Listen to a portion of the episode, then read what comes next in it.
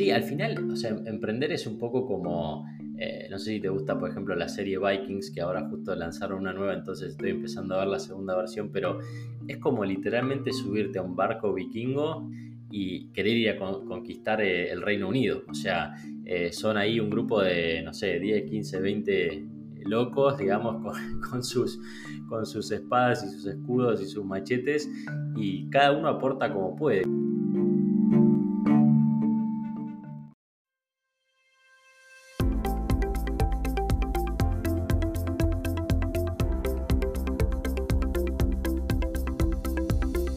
Bienvenidos a Creando la TAM, un podcast donde conversamos con emprendedores e innovadores de Latinoamérica para conocer sus historias y, a través de ellas, inspirarte a seguir tus ideas. Soy José Luis Ortiz y en el episodio de hoy Gastón Irigoyen nos cuenta cómo los problemas que vivió para lanzar un neobanco en Latinoamérica le llevaron a emprender por segunda vez para solucionarlos.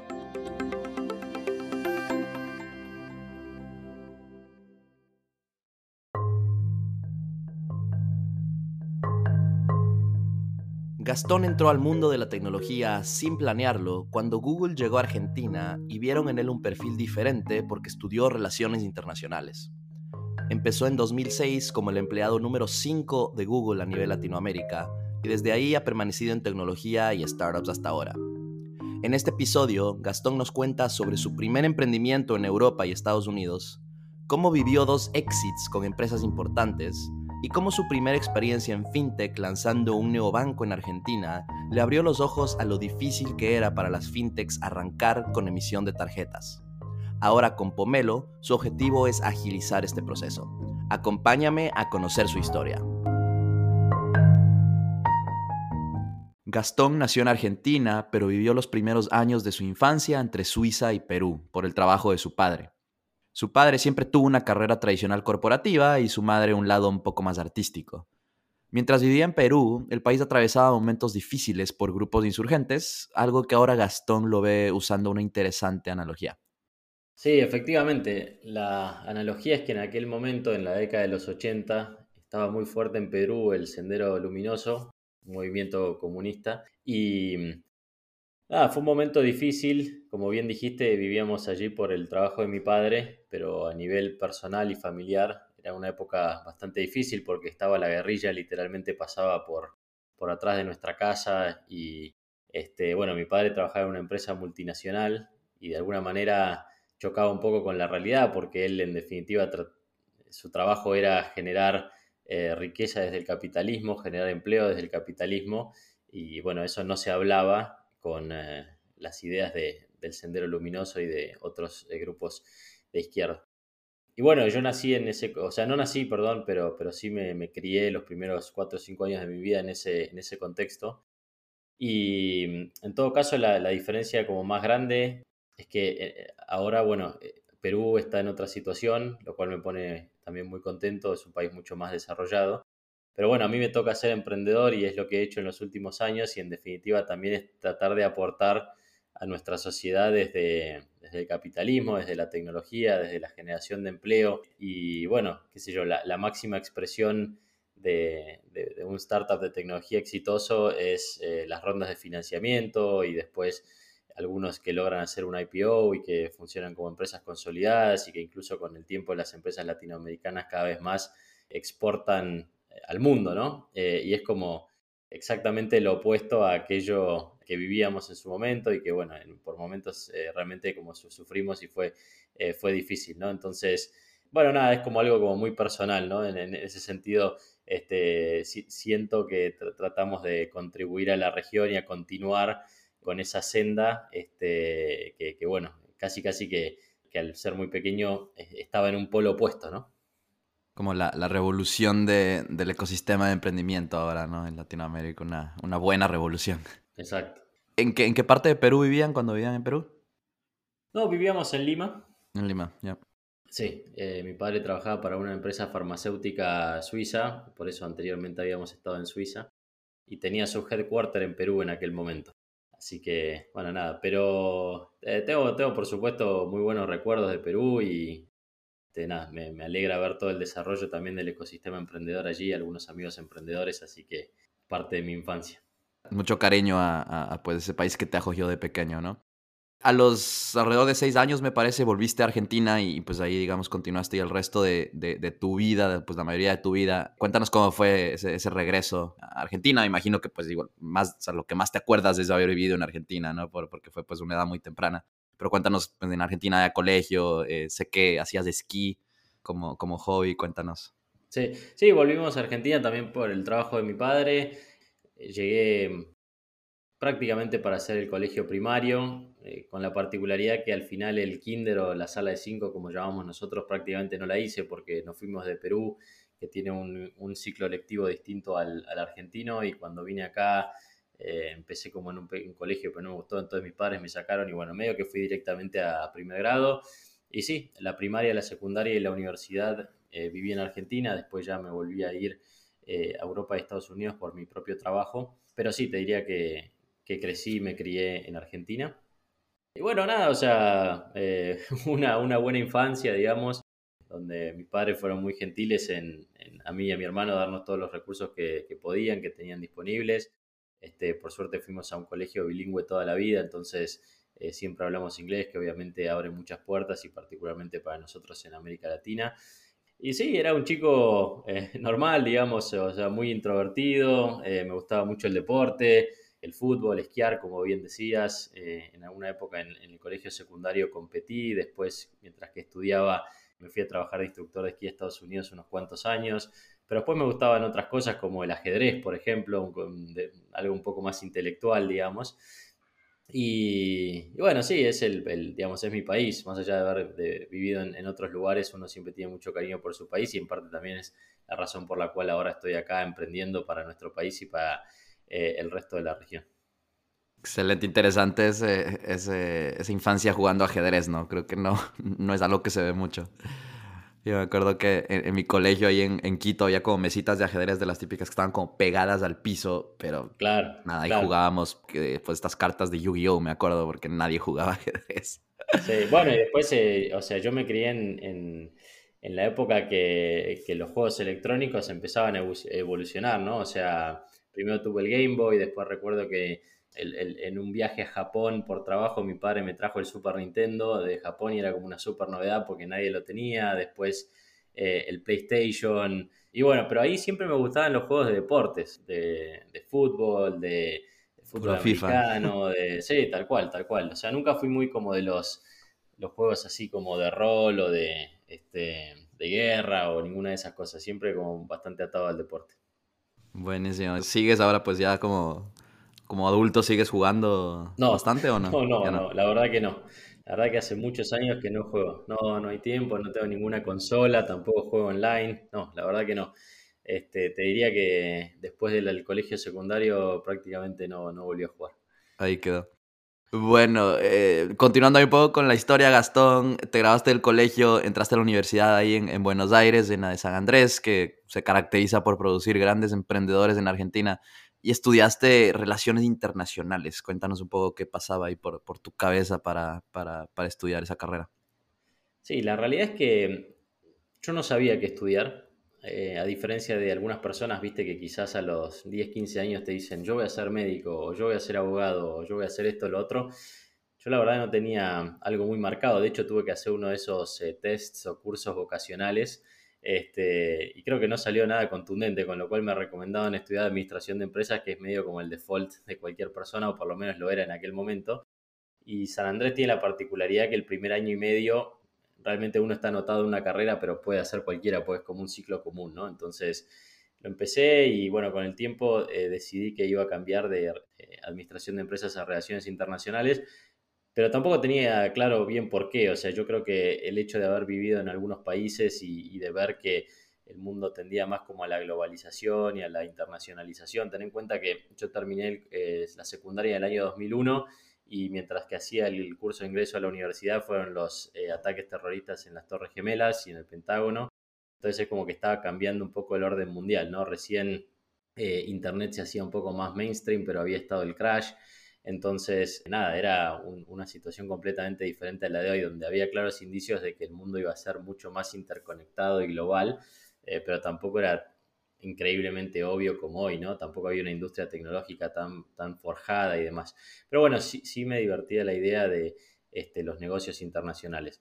Pero también es cierto, hay que decirlo, que nunca estudié relaciones internacionales pensando en hacer eh, diplomacia o ciencias políticas o nada de eso. Creo que era más que nada por una cuestión de interés general, por mi historia y un poco de, digamos, de, apetito por el mundo, digamos. Y, bueno, si te soy como bien sincero, supongo que ya charlaremos de eso, pero nunca lo apliqué. O sea, fue una carrera eh, súper interesante que aprendes un montón, se estudia mucho, pero tiene poca poca implementación práctica, excepto que realmente te quieras dedicar a algo como muy, muy específico, ¿no? Ya hablaremos un poco de eso, pero sí, creo que es como la historia de, la mayoría de las personas que, que, no estudian medicina o arquitectura o pues derecho, ¿no es cierto? Que terminas con el título en la, en la pared y ya. Entonces, después de, la universidad, sé que eh, entraste a Google en Argentina, justo en los años en los que Google estaba expandiéndose a Latinoamérica, y de hecho fuiste el empleado número 5 de Google Latinoamérica, algo que, como ya hablaremos más adelante, obviamente marcó, marcó tu carrera. Pero cuéntanos cómo, cómo llegaste a Google, ¿fue como un interés que se te fue despertando en tecnología o en, o en ese tipo de empresas durante la universidad? No, fue de mera casualidad básicamente lo que sucedía en aquel momento era que el aspiracional de la mayoría de los profesionales era trabajar en consumo masivo o en consultoría, ¿no? Esas eran el equivalente a lo que hoy es tecnología, ¿no? Y a mí lo que me sucedió precisamente por haber estudiado relaciones internacionales es que terminé teniendo un título de una muy buena universidad con un muy buen promedio académico, porque realmente me había forzado mucho, y hacía estos procesos donde típicamente empiezan 300, 400 personas y van pasando por filtros y filtros y filtros hasta que después quedan, no sé, 10 finalistas y contratan a 5 o 6 personas para un programa de jóvenes profesionales. Y me pasaba que llegaba como bastante consistentemente a, las últimas rondas, pero nunca me contrataban. Y si bien nunca lo supe, porque en aquel momento tampoco daban mucho feedback las empresas, yo siempre tuve la, la hipótesis que era básicamente por portación de título, por haber estudiado relaciones internacionales, era mucho menos riesgoso para cualquier empresa eh, contratar a un economista o a un administrador o a un contador o lo que fuera. Entonces, lo que terminó sucediendo es que muchas de estas empresas eh, me rechazaron y bueno, estaba un poco frustrado, iba de entrevista en entrevista llegando hasta la final, pero nunca nadie me hacía una oferta. Hasta que en un momento, por pura casualidad, eh, me topé con Google, también ahí en el campus de la universidad, no me voy a acordar perdón, no me voy a olvidar nunca, me dieron un folleto que básicamente decía Google llega a Argentina y está contratando estos roles. Y en ese momento, viste, uno ni imaginaba que atrás del buscador había personas trabajando. ¿eh? Google era básicamente el buscador y creo que tenía Gmail, pero poco más. Y bueno, nada, mandé el currículum a, un mail genérico, así como, digamos, como parte del envío masivo de currículums a empresas. Y bueno, entré en un proceso con Google y lo curioso del caso es que Google básicamente ponderó y valoró todo lo que las otras empresas no habían valorado. O sea, valoró el título de relaciones internacionales por una cuestión de diversidad y de apertura mental y de tener perfiles muy distintos.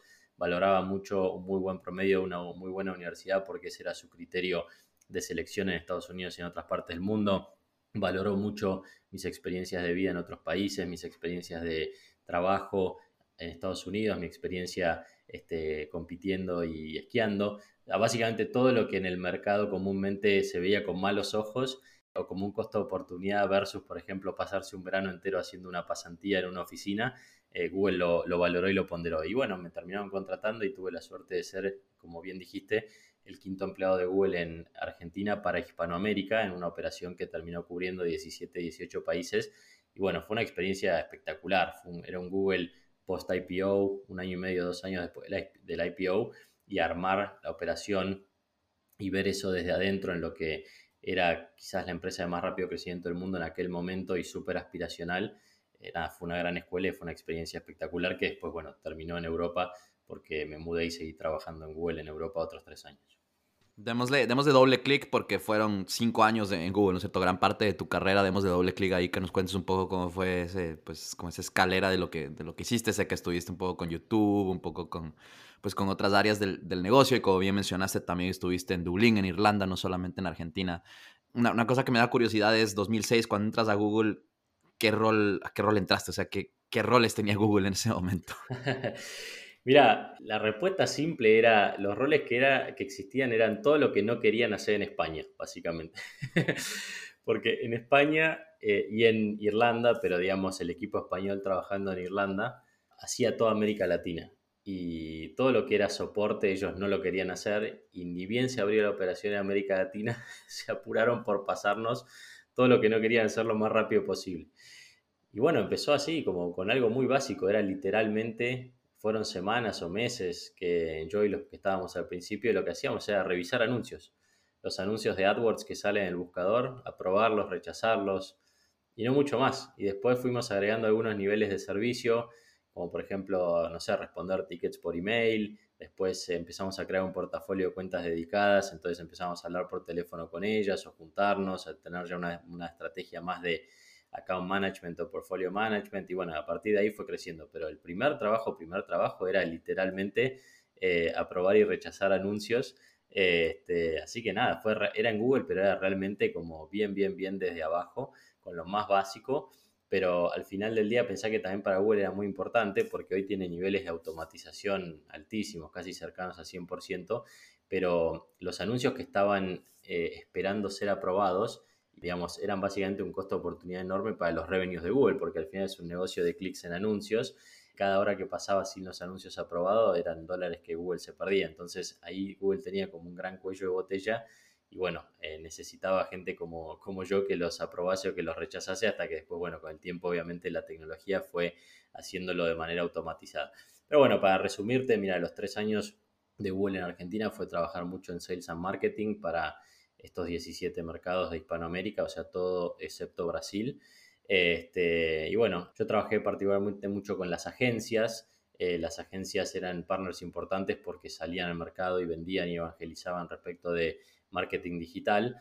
Entonces, eh, bueno, ese fue el grueso de mi experiencia, tanto en ventas como en marketing en, esos primeros tres años. Y los últimos tres años, como bien decís, eh, me mudé a Dublín, a, Irlanda, que está el headquarter para Europa, Medio Oriente y África.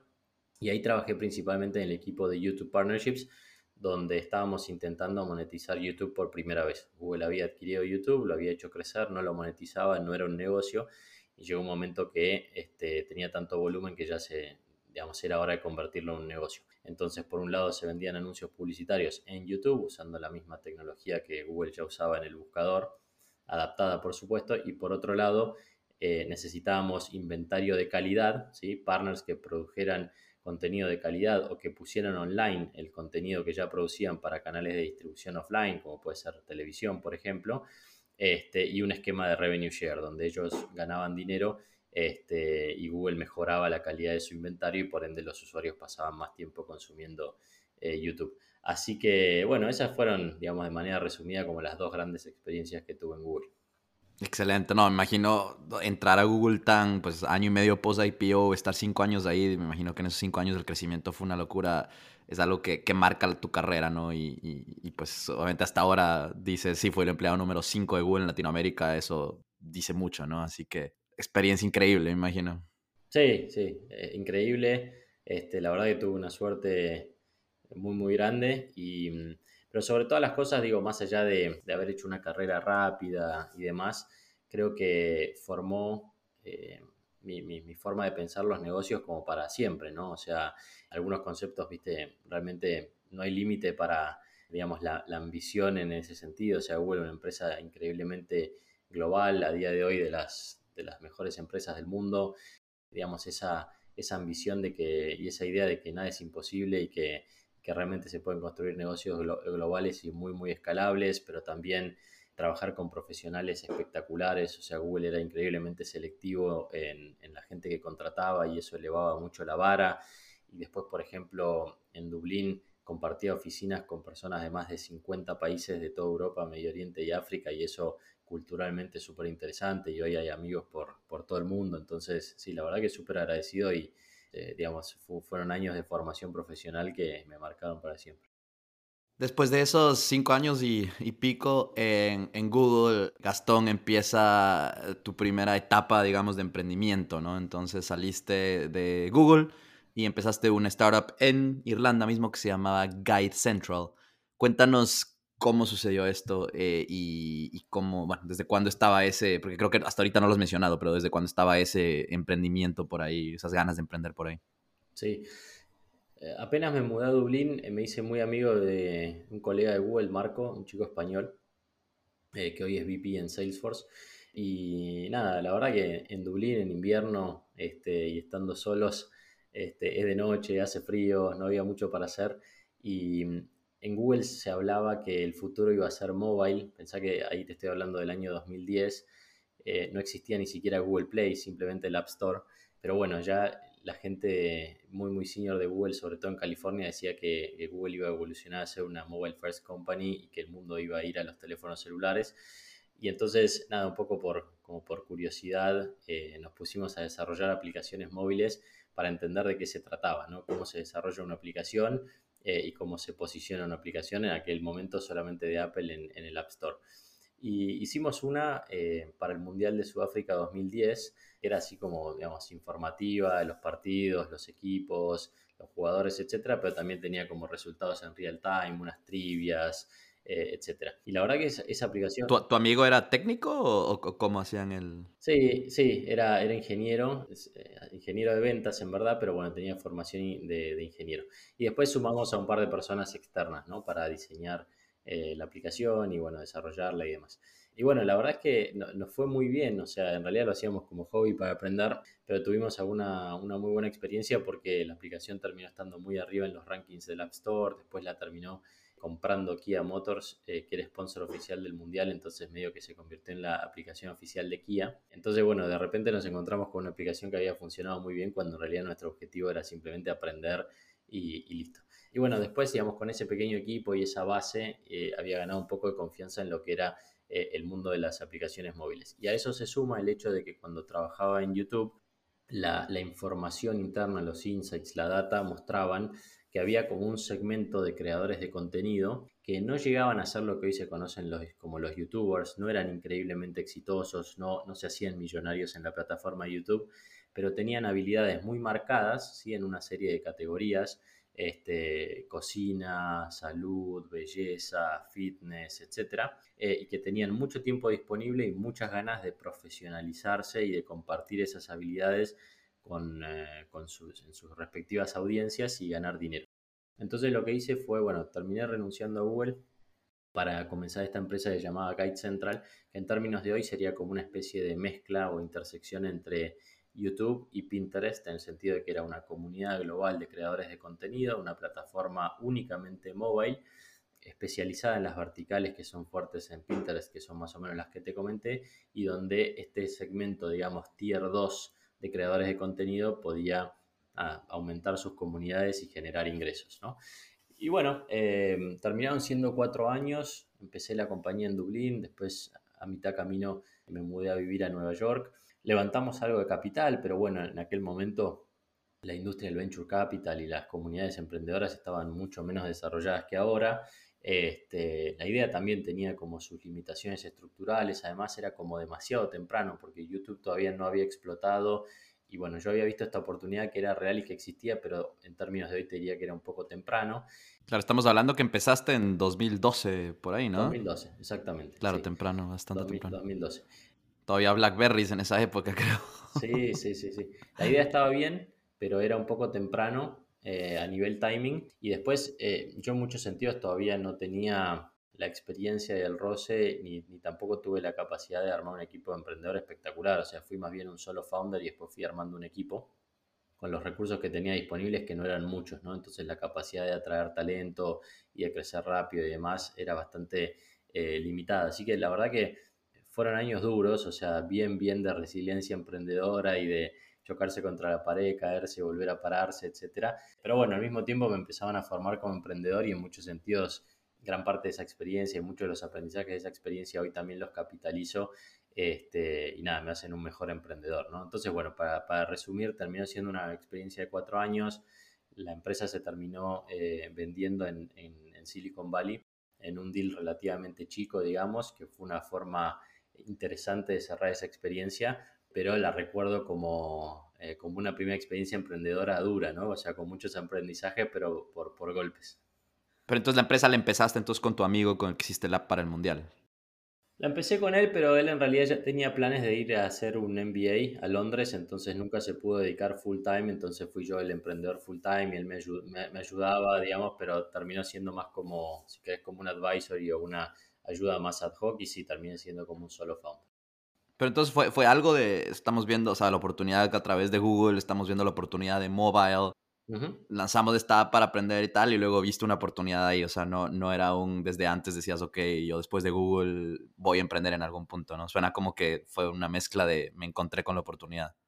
Fue creciendo, el apetito de emprender fue creciendo a medida que pasaba el tiempo este, y que me empecé a frustrar con algunas cosas así más corporativas, digamos. Tuve algunas, unos cuantos eh, managers no muy buenos y eh, bueno, cosa que me frustraba mucho y, después sí, digamos, estuvo la buena experiencia con la aplicación que te comenté. Sí, fue, yo no tenía claro que iba a emprender en algún momento, pero evidentemente tenía las ganas y el deseo y como que fue creciendo en el tiempo. Y la, la, verdad, sinceramente, no tenía ninguna razón para irme de Google porque estaba teniendo una muy buena carrera, pero yo creo que simplemente, digamos, tenía una aspiración eh, mayor y el apetito y era un buen momento también a nivel este, eh, personal. Por un lado, tenía, digamos, esos seis años de Google en el currículum que me daban como cierto insurance policy, o sea, que siempre podía volver a Google o una empresa similar porque ya estaban en mi currículum y, me daban cierta trayectoria. Y bueno, al mismo tiempo, eh, tenía algunos ahorros, no muchos, este, y, pero tampoco tenía grandes compromisos en mi vida, digamos, ¿no? no es que tenía hijos o una estructura de costos muy grande, etcétera. Entonces, era como un buen momento y bueno, me animé y lo hice. Entendido. Bueno, después del, del éxito entonces, me imagino que cuatro años emprendiendo, como dices, fue, fue retador. Eh, me imagino que necesitabas un poco de respiro, de una pausa, digamos, de emprender. Entonces, lo que hiciste fue regresar a Argentina y te uniste eh, a esta empresa llamada Restaurando como su CMO, su CRO. ¿Por qué decidiste volver a Argentina en ese momento y cómo se, cómo se dio lo de Restaurando?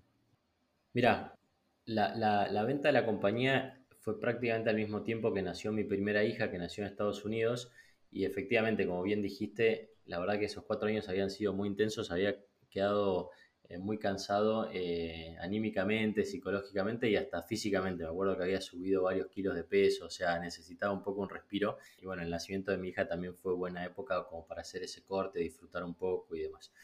Y Sí, la, la, la, oportunidad de restaurando llegó, pero en realidad ya estábamos barajando, eh, digamos, con mi mujer volver a Argentina. Eh, creo que era buen timing, habíamos vivido siete años afuera, este, teníamos nuestra hija y como buenos latinos, viste, nos gusta que, que, crezcan en familia y estar más cerca de la familia.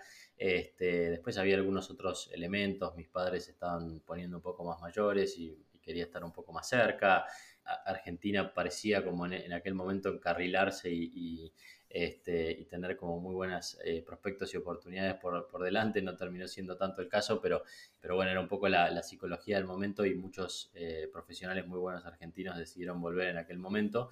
Entonces, no, no, no, te diría que no fue específicamente por restaurando y no hubo una sola variable, sino que era una combinación de variables que, sucedieron más o menos al mismo tiempo y bueno, nos hizo sentido eh, y, y volvimos y bueno, de hecho acá seguimos.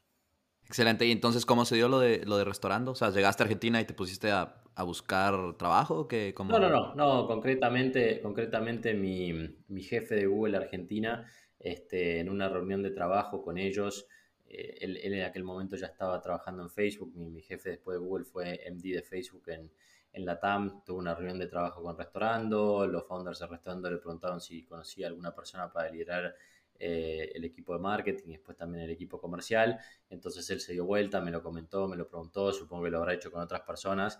Y bueno, fue más o menos el mismo timing, pero no, la verdad es que no. por suerte la única vez en mi vida que busqué trabajo fue al principio, en, esa experiencia que te conté antes. Este, y después ya por suerte las oportunidades fueron surgiendo y nunca tuve que como volver a mandar un currículum, digamos, ¿no? Pero, pero bueno, fue más o menos parte de ese mismo proceso y en un timing, digamos, que, que cuadró bien. Y, muy rápidamente, nada más para meterle contexto aquí a la historia, Restaurando, ¿qué, qué es lo que hacía? Restaurando es una plataforma de reservas online en restaurantes, un poco como Open Table para América Latina. Y nada, es un marketplace, ¿no? Entonces trabajaba sobre la capacidad ociosa de los restaurantes y las mesas eh, vacías. entonces los restaurantes subían ese inventario, esas mesas vacías a la plataforma y por otro lado, del otro lado del marketplace estaban los comensales que estaban buscando sitios eh, nuevos o diferentes o con descuento para ir a comer y bueno, había ahí como un matching, entonces se gestionaban las reservas online. Restaurando teníamos presencia en ocho países de América Latina, éramos líderes eh, en siete de ellos y después en Brasil competíamos con, con dos empresas, una global y una local. Y mm, trabajamos mucho para mejorar los economics del negocio y después finalmente para llegar a, break-even.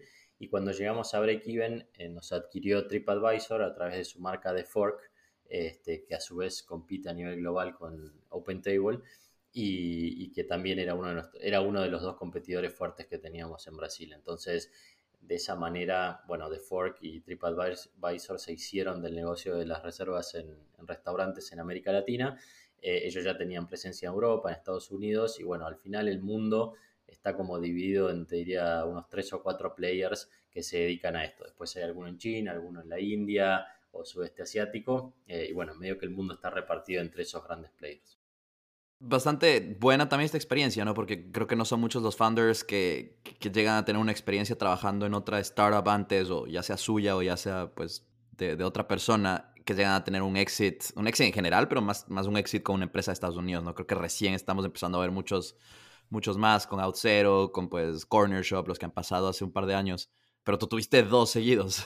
Claro, sí, ahí lo que sucedió es, yo decidí eh, muy conscientemente no volver a ser founder en ese momento. O sea, yo quería sentir la adrenalina de emprender, quería sentirme emprendedor, pero la verdad es que volvía a vivir a Argentina y América Latina después de siete años viviendo entre Europa y Estados Unidos, eh, además de, estar como literalmente muy cansado para volver a afrontar algo en ese momento y este, no tenía una idea para América Latina, no tenía un equipo en América Latina, eh, entonces encontré en la oportunidad restaurando un muy buen balance entre sentir que yo estaba emprendiendo, pero técnicamente no era founder y ya era una empresa que estaba encaminado con buen fondeo y demás. Entonces, bueno, fue llegar, sumarme al leadership team, liderar el marketplace, o sea, el supply y el demand, o sea, los equipos de ventas, de partnerships y, de marketing. Este, y bueno, y tratar de llevarla a buen puerto. Y sí, como decís, al final terminó siendo una segunda experiencia startupera y un segundo exit también a una empresa americana, pero con la gran diferencia de que esta era una empresa pública que ya cotizaba en Nasdaq y entonces eh, lo, interesante del caso fue que, bueno, pasamos por un proceso de due diligence bastante exhaustivo obviamente fue una muy buena experiencia porque, este, digamos, había que estar a los estándares de una empresa que cotiza en la bolsa en Estados Unidos, ¿no?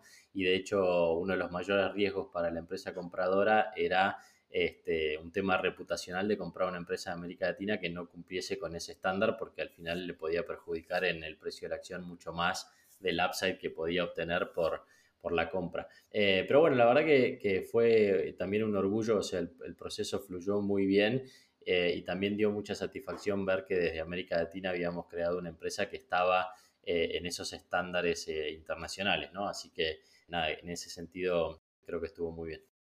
Excelente, sí, cada vez más creo que vemos empresas que nacen en Latinoamérica y van a conquistar el mundo, ¿no? Así que bueno, después de esta experiencia en 2019, pues se concreta el exit, sales de, de restaurando.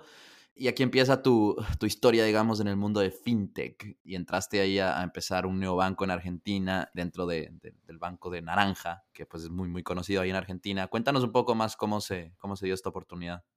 Sí, también fue de pura casualidad y en buen timing. Estábamos, de hecho, cerrando el proceso del M&A y de la venta de restaurando. Y nada, se acercaban a mí, digamos, a través de una consultora, típica consultora de Executive Search, y mm, bueno, empezamos a conversar y como vos bien decís, Naranja es eh, una empresa que debe tener unos 30, 35 años de Córdoba, que es la segunda ciudad de Argentina, una empresa que le había dado tarjeta de crédito a mucha gente que no estaba bancarizada, o sea, desbancarizada, subbancarizada, sobre todo de clase media y en el interior de Argentina. Algo así como un Nubank de Argentina, pero de la generación analógica, digamos, para ponerlo en términos inversos, digamos.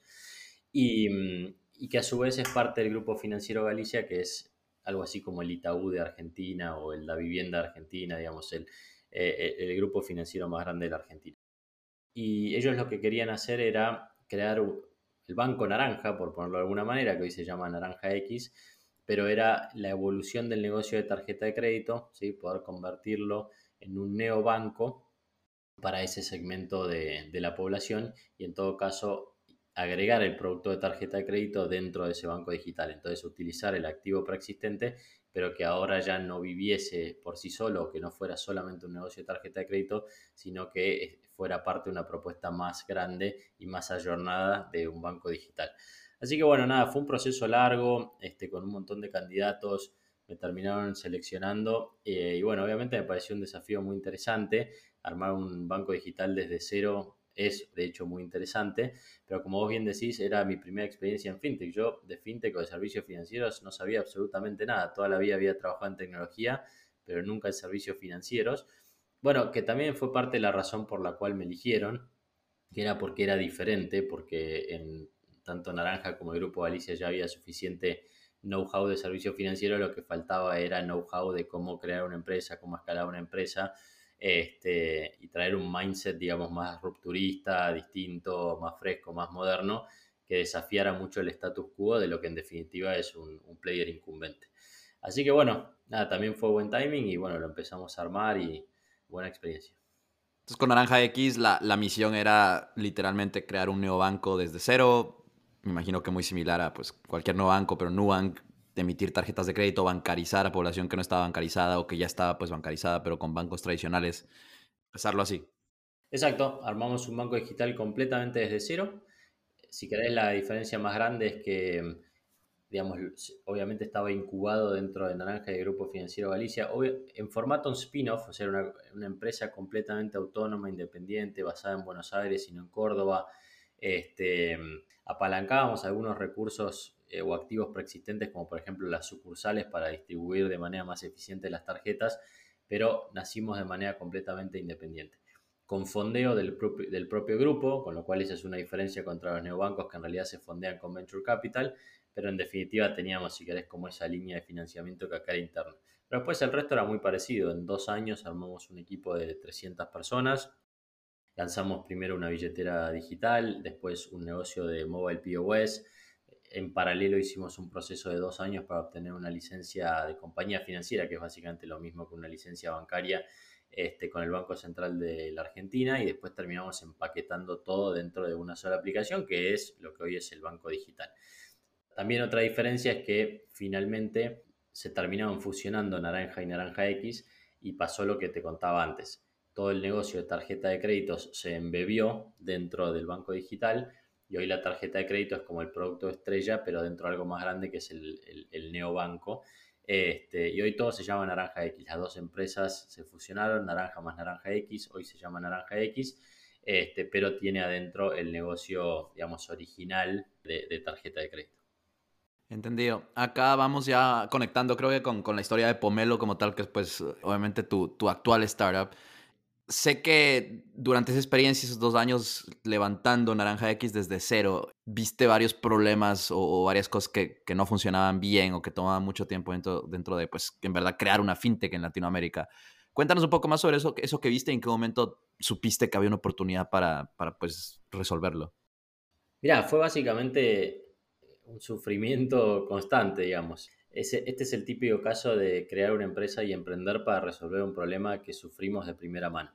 De hecho, uno de mis dos cofundadores, Hernán, era el Chief Product Officer de Naranja X, eh, era parte de mi equipo, digamos, trabajamos juntos esos dos años, pero él antes venía de una experiencia muy, muy comparable, con sufrimientos, digamos, eh, similares, que era armar Mercado Pago. Él había estado 12 años en Mercado Pago, había sido el tercer empleado de Mercado Pago y había trabajado mucho en desarrollar el producto y, escalarlo y llevarlo a la región. Brasil, México, Colombia, eh, Chile, Argentina. Él había lanzado muchas de las tarjetas y de las billeteras de Mercado Pago eh, en la región y había tenido exactamente el mismo problema, que era que básicamente lanzar una fintech en América Latina es muy costoso, muy doloroso. Antes te contaba, Naranja X llevó dos años, 300 personas, 50 millones de dólares, simplemente para poder crear esa propuesta de valor core y recién ahí al lanzar al mercado con una propuesta muy comoditizada, poder empezar a agregarle funcionalidades y negocios arriba y diferenciarte y competir en el mercado.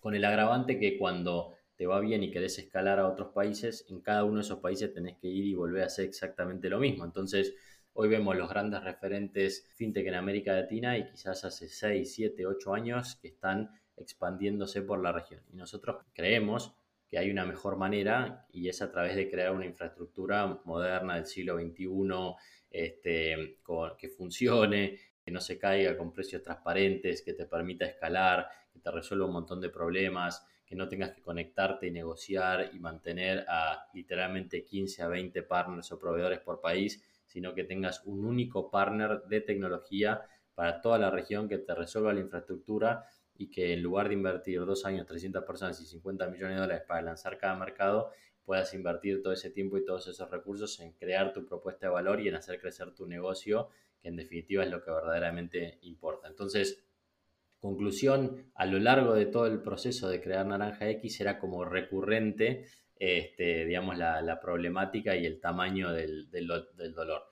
Y después, bueno, obviamente cuando fusionamos Naranja con Naranja X y terminamos pasando de 300 personas a 3.000 personas con una inercia y un negocio legacy que era muy potente, pero que no dejaba de ser legacy en su forma de pensar, de operar, etcétera, ya sentí como que eh, la empresa se estaba volviendo como muy corporativa, más lenta, más de transformación digital y menos de tecnología. Y, no me dejé, o sea, me dejé de sentir cómodo y me dejé de sentir emprendiendo y me dejé de sentir este, teniendo el impacto que, realmente podía tener. Entonces, sumando las dos variables, si querés, como que fue el momento perfecto para empezar Pomelo. Suena, no sé que ya vamos a hablar un, rato más, más en, detalle sobre, sobre pues, cómo le están resolviendo ese problema, pero suena como típico que dicen en inglés, ¿no? Como el Big, Hairy, Audacious Problem, como no sé cuál es el acrónimo ahí, pero, o sea, es un, o sea, no es como, no estás resolviendo cualquier cosa, ¿no? O sea, es un mega, mega problema y por ende también una mega oportunidad. Bueno, eh, entonces me parece que saliste de Naranja X hacia finales del 2020, si no estoy mal, y pues eh, entiendo que de inmediato empezaron a, trabajar en Pomelo ahí con tus co-founders eh, Hernán y Juan. ¿Qué hicieron? Apenas renunciaste, ¿qué fue lo primero que hicieron? ¿Cómo fueron esos primeros meses? Sé que en algún momento también pasaron por latitud, si es que, si es que no estoy mal. cuéntanos cómo, cómo fue ese empezar. Mira, básicamente fue el, el, verano del 2020 para el 2021. Fue todo un proceso de, esos dos a tres meses de, maduración de la idea. O sea, teníamos claro cuál era la oportunidad, pero nos pasamos dos a tres meses articulándola, formando el equipo eh, fundador, desafiándonos entre nosotros como emprendedores, qué haría cada uno, si éramos las personas correctas, por qué sí, por qué no, y después también mejorando y robusteciendo la idea, entre nosotros y también con terceros, gente que respetábamos mucho de la industria. Eh, y bueno, y fue eso, fue un proceso de maduración, en muchos sentidos fue lo que no había hecho cuando me fui de Google a crear Guide Central, que me fui un viernes y el lunes empecé con Guide Central eh, y fue un poco más, si querés, impulsivo y eso me llevó también a acarrear como algunos problemas estructurales que después fue difícil corregir. Entonces, con esa experiencia como muy latente, dije, no, esta vez vale la pena invertir tiempo porque no es tiempo perdido, sino que es tiempo ganado eh, no es velocidad de corto plazo, sino es velocidad futura, nos va a dar una tasa de aceleración, nos va a permitir avanzar con más solidez. Y bueno, y, fue eso, fue un verano, digamos, donde yo particularmente, digamos, no estaba trabajando full time, este, sino que estaba incubando la idea y discutiendo con Juan y con Hernán, hasta que finalmente ya nos sentimos como lo suficientemente cómodos de qué íbamos a hacer, cómo lo íbamos a hacer, por qué, y formalmente empezamos. Y lo interesante es que todo ese proceso nos obligó a hacernos preguntas difíciles y también a responder esas preguntas difíciles. Entonces, cuando salimos a levantar capital, que fue una de las primeras cosas que hicimos, porque dadas las características de la empresa que estamos creando, infraestructura, B2B, etcétera, sabíamos que necesitábamos hacer una inversión grande durante bastante tiempo para poder lanzar un, primer MVP, ¿viste? No, no es algo que, que puedas lanzar en dos meses. Entonces sabíamos que teníamos que levantar capital y nos fue muy bien, en parte porque todo ese proceso ya nos había robustecido mucho y las, las preguntas difíciles sabíamos cómo responderlas y estábamos sólidos, ¿no? Así que bueno, ese verano fue, fue, fue clave, fue fundamental y, y, como te decía antes, fue una forma también para mí de capitalizar aprendizajes de golpes anteriores en el camino emprendedor. Totalmente, no suena como mucho esto que, pues esta recomendación, esta sí, recomendación que tiene a, los emprendedores de tratar de de-risk lo más posible, ¿no? Como cómo reduces los riesgos y, esos meses de, hacerse las preguntas, de, en verdad cuestionarse me pareció súper interesante lo que hiciste, cuestionarse si es que querían lo mismo, si es que estaban alineados, si ustedes eran las personas para resolver este problema, pues creo que es algo que, que falta un poco más, ¿no? En, en el emprendimiento. Bueno, hablando un poco, empezaste a hablar ya de, de, rondas de inversión. Sé que pues eh, a ustedes les, les, ha ido bastante bien y les fue bastante bien el año pasado con eso. Su ronda semilla eh, en mayo de 9 millones estuvo oversubscribed, bastante interés. Luego sé que, bueno, ya llegaremos a eso rápidamente, pero levantaron su serie A unos pocos meses después.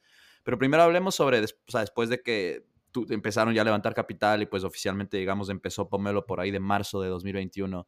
¿En qué momento llegó el primer cliente?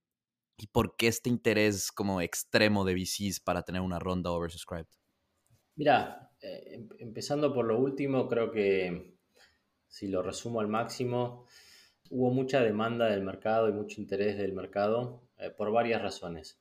Primero porque la oportunidad era realmente muy grande y el timing era bueno, pero además de eso, un poco el feedback que recibimos de los VCs es que ya hacía unos buenos dos años que venían buscando una empresa de estas características en América Latina y no la encontraban. No que no hubiera, había algunas dando vueltas, pero no les terminaba de gustar o el equipo emprendedor o la forma de, ejecutar la idea. Entonces sí, habían algunas empresas, habían levantado algo de capital, pero el apetito del mercado y de, y de venture capital estaba ahí y bueno, eh, nosotros en ese sentido también nos beneficiamos de eso, nos beneficiamos de, que estuvieran, digamos, ahí como a la espera o expectantes o a la casa de, algún, alguna oportunidad. Esa, esa, es la primera.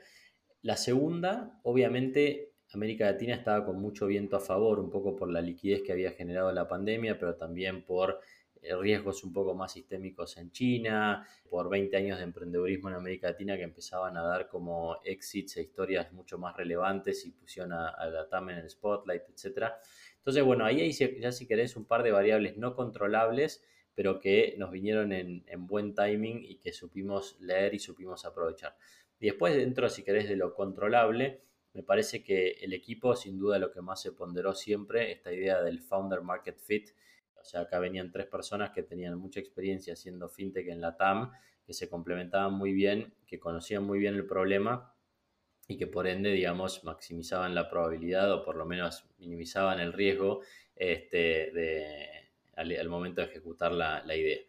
Después lo que, lo que te decía antes, el, creo que el empaquetado de la idea, el storytelling, la profundidad en el conocimiento del mercado y de la oportunidad, que de vuelta era muy grande, este, y muchas de las portfolio companies de los fondos que nos invirtieron y también de los que no nos invirtieron tenían este problema. Entonces, los fondos ya sabían que se necesitaba algo de estas características. Así que, bueno, a grandes rasgos te diría que eso fue lo que nos puso en una muy buena posición, generó mucha competencia entre los fondos, hizo que las dos rondas estuvieran eh, oversubscribed y que nos permitieran, primero, tener un poco de opcionalidad y segundo, levantar, digamos, más capital más rápido quizás de lo planeado y, eligiendo a, los partners que nos parecían que eran los mejores. ¿En qué momento entonces, después ya con este capital, en qué momento empezaron a trabajar con, con el primero, los primeros clientes? No, en realidad empezamos a trabajar eh, en paralelo, empezamos a trabajar antes de formalmente cerrar la ronda, hicimos una inversión inicial nosotros mismos como fundadores y después, bueno, ya cuando llegó el capital sí empezamos a hacer un ramp up más rápido del equipo. Y mira, Curiosamente, el, primer cliente llegó cuando no teníamos literalmente nada. Y el primer cliente se llama Velo, es una crypto wallet eh, acá en Argentina que curiosamente lanzó hace, hace muy poquito. Este, y ellos también estaban empezando su compañía y habían escuchado de otros founders y del ecosistema, digamos, lo doloroso que iba a ser el camino por delante al crear justamente un wallet. Y, la verdad que eh, ellos fueron bastante atrevidos y asumieron bastante riesgo en el sentido de decir, yo ya sé cómo es la forma tradicional, no lo quiero hacer de esa manera. Entiendo que ustedes están completamente verdes y están recién empezando, pero confiamos en ustedes, en parte porque los hemos visto ejecutar y trabajar en el ecosistema antes. Y bueno, vamos a hacer un leap of faith y vamos a ir con ustedes. Y la verdad es que tuvimos nuestro primer verbal commitment. Eh, en ese momento no teníamos literalmente nada, creo que no habíamos escrito ni una sola línea de código y además era un verbal commitment porque creo que no teníamos ni una sociedad con la cual pudiéramos hacer un contrato, con la cual pudiéramos firmar un contrato. Entonces, eh, nada, fueron estas cosas realmente muy de comunidad y de founders, de decir, bueno, ok, vamos a confiar el uno en el otro, tu empresa depende de la mía, la mía depende de la tuya, y esa como camaradería, ¿no? Que, que cualquier otra empresa o una, un decision maker más corporativo nunca haría porque es como que estuviera poniendo en riesgo su propio trabajo, ¿no? Entonces, nosotros también siempre vamos a estar eternamente agradecidos a Manuel y al equipo de Velo por asumir ese nivel de riesgo que, que objetivamente hablando e, era mucho. Pero bueno, hoy con el diario el lunes, como decimos nosotros, ex post, la verdad que pudimos ejecutar, entregar a tiempo, cumplir nuestra promesa, la tarjeta funciona, funciona muy bien. Este, así que bueno, nada, terminó saliendo bien, pero e, esa es como la historia de nuestro primer cliente. Igual después fueron llegando muchos otros.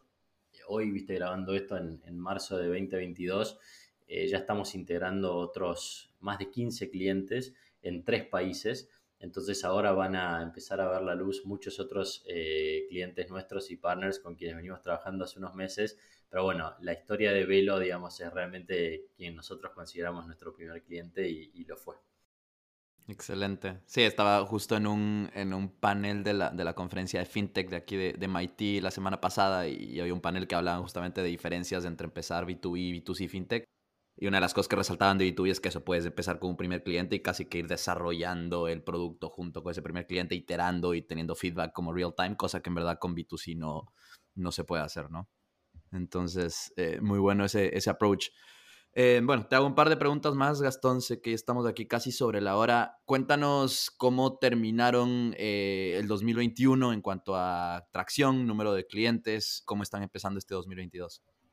Mira, el 2021 lo terminamos, bueno, habiendo hecho las dos rondas, 10 más 35, 45 en total, que fue algo bastante sin precedentes y bastante llamativo para una empresa de la TAM, pre-product y pre-revenue, lo cual creo de vuelta que fue posible gracias a lo que te comentaba antes, eh, sobre todo la parte del equipo, no solamente equipo fundador, sino la capacidad de sumar gente muy buena eh, al proyecto. En concreto, la foto de fin de año fue con 130 personas con nuestras primeras tarjetas funcionando. Nosotros nos habíamos propuesto hacer las compras de Navidad del 2021 con nuestras primeras tarjetas, unas tarjetas blancas que no eran de ningún cliente, eran nuestras internas de beta testing, pero bueno, era un poco, digamos, coronar el año literalmente eh, habiendo podido construir un producto y una procesadora y unas tarjetas que funcionen en un comercio de la esquina de tu casa, digamos, ¿no? Y, bueno, y después con algunos eh, eh, clientes ya en proceso de integración, ¿no? O sea, ya algunos contratos firmados, algunos verbal commitments, unas primeras personas abriendo nuestras operaciones en Brasil y en México. Así que bueno, esa a grandes rasgos fue la foto de fin de año. Hoy, dos meses después, hemos avanzado muchísimo. De hecho, esta semana cruzamos la barrera de las 200 personas, con lo cual en poco más de dos meses ya hemos incorporado 70 personas más al equipo, es decir, un 50% más de lo que terminamos el, 2021. Hay gente viviendo y trabajando desde siete países, estamos operando y ya tenemos clientes en tres de ellos, Argentina, Brasil y México. Este, como te decía antes, casi 20 clientes entre los live y los que están en proceso de integración, eh, de tecnología, algunos de transformación digital, fintechs, eh, criptos, otros de finanzas embebidas, como se llama, empresas que se dedican a otra cosa pero que empiezan a embeber servicios financieros dentro de su propuesta de valor.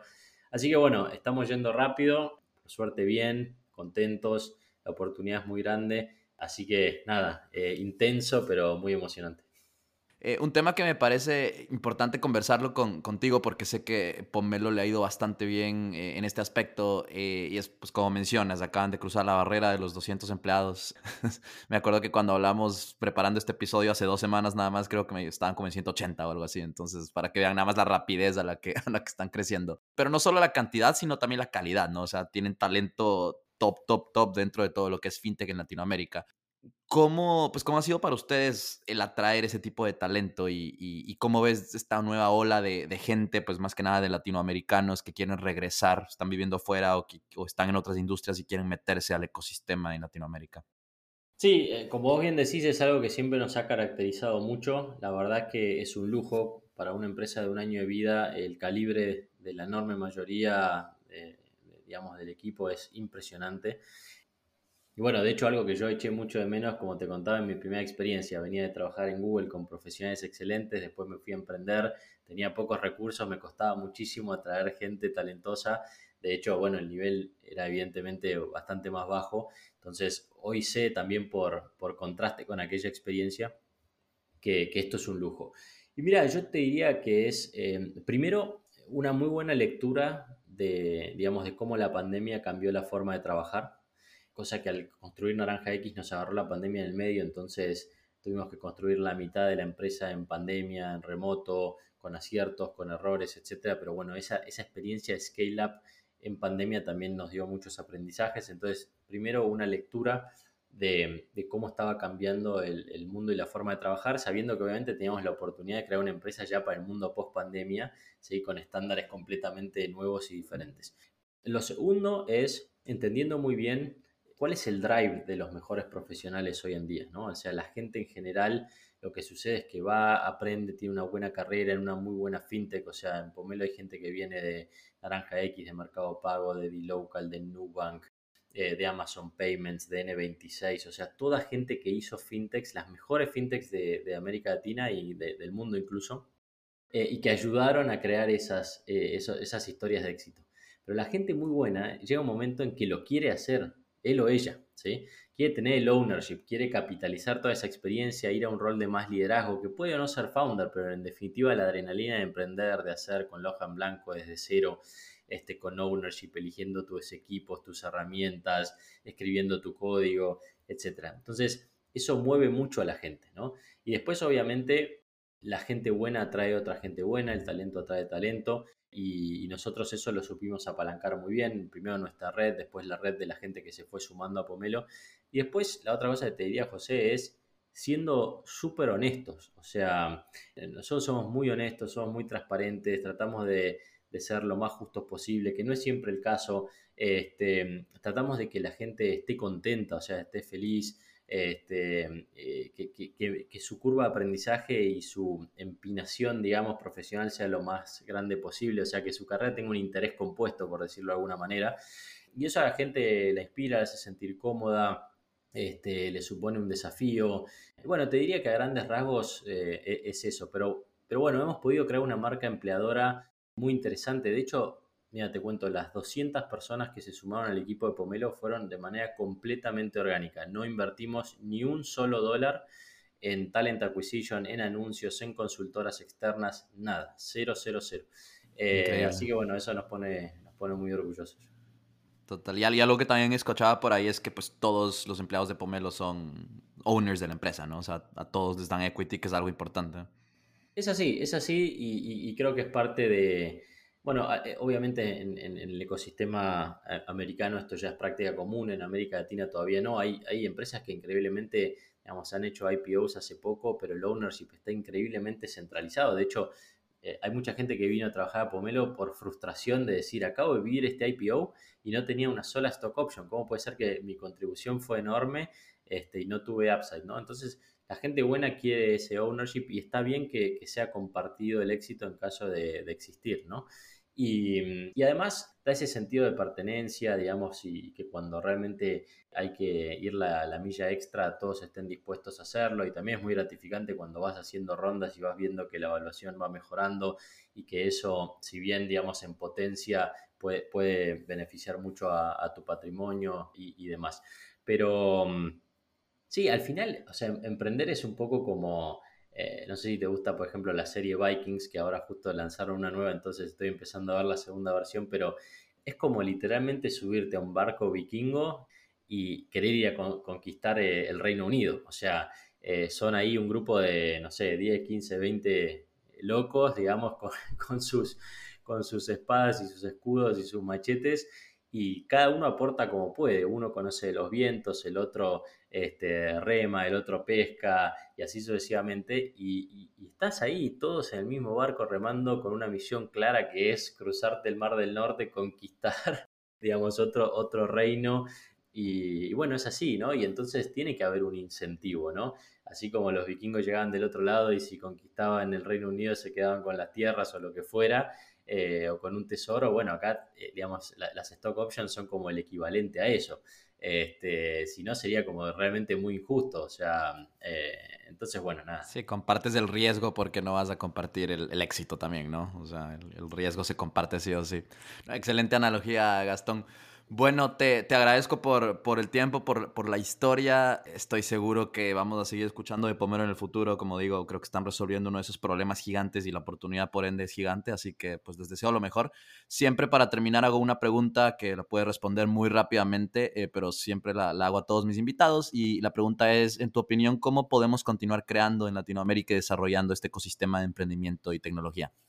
Mira, venimos bien, hay 20 años de historia que ahora nos empiezan a jugar a favor, tenemos una oportunidad enorme, finalmente América Latina está en el spotlight, creo que ahora más, si bien ahora estamos justo pasando por un momento un poco de incertidumbre por, por Rusia y por la corrección de los mercados y demás, en definitiva yo creo que va a poner aún más el foco en América Latina, porque hay parte ahora ya de Europa y, de Asia que, que medio queda fuera. Entonces, creo que nuestra gran responsabilidad es eh, sumar ese talento que tenemos y esas ganas y esa resiliencia, pero ponerle un framework y realmente vivir a la altura de los estándares internacionales, ¿no? O sea, para mí esto es talento más framework, es como en el deporte, ¿no? Cuando tenés a, no sé, a un Messi, por ejemplo, este, Messi tenía el talento natural, pero después a los 14 años se fue a vivir a Barcelona y y, le dio un framework a ese talento, ¿no? Eh, nutrición, psicología, entrenar con los mejores, prepararse. Entonces, lo, que los latinoamericanos necesitamos es trabajar mucho sobre ese framework, ¿no? Que es a nivel individual, a nivel empresa, a nivel ecosistema, a nivel país, a nivel continente. Y eso en definitiva es lo que nos va eh, a, a, posicionar y a dar una credibilidad y una reputación internacional, ¿no?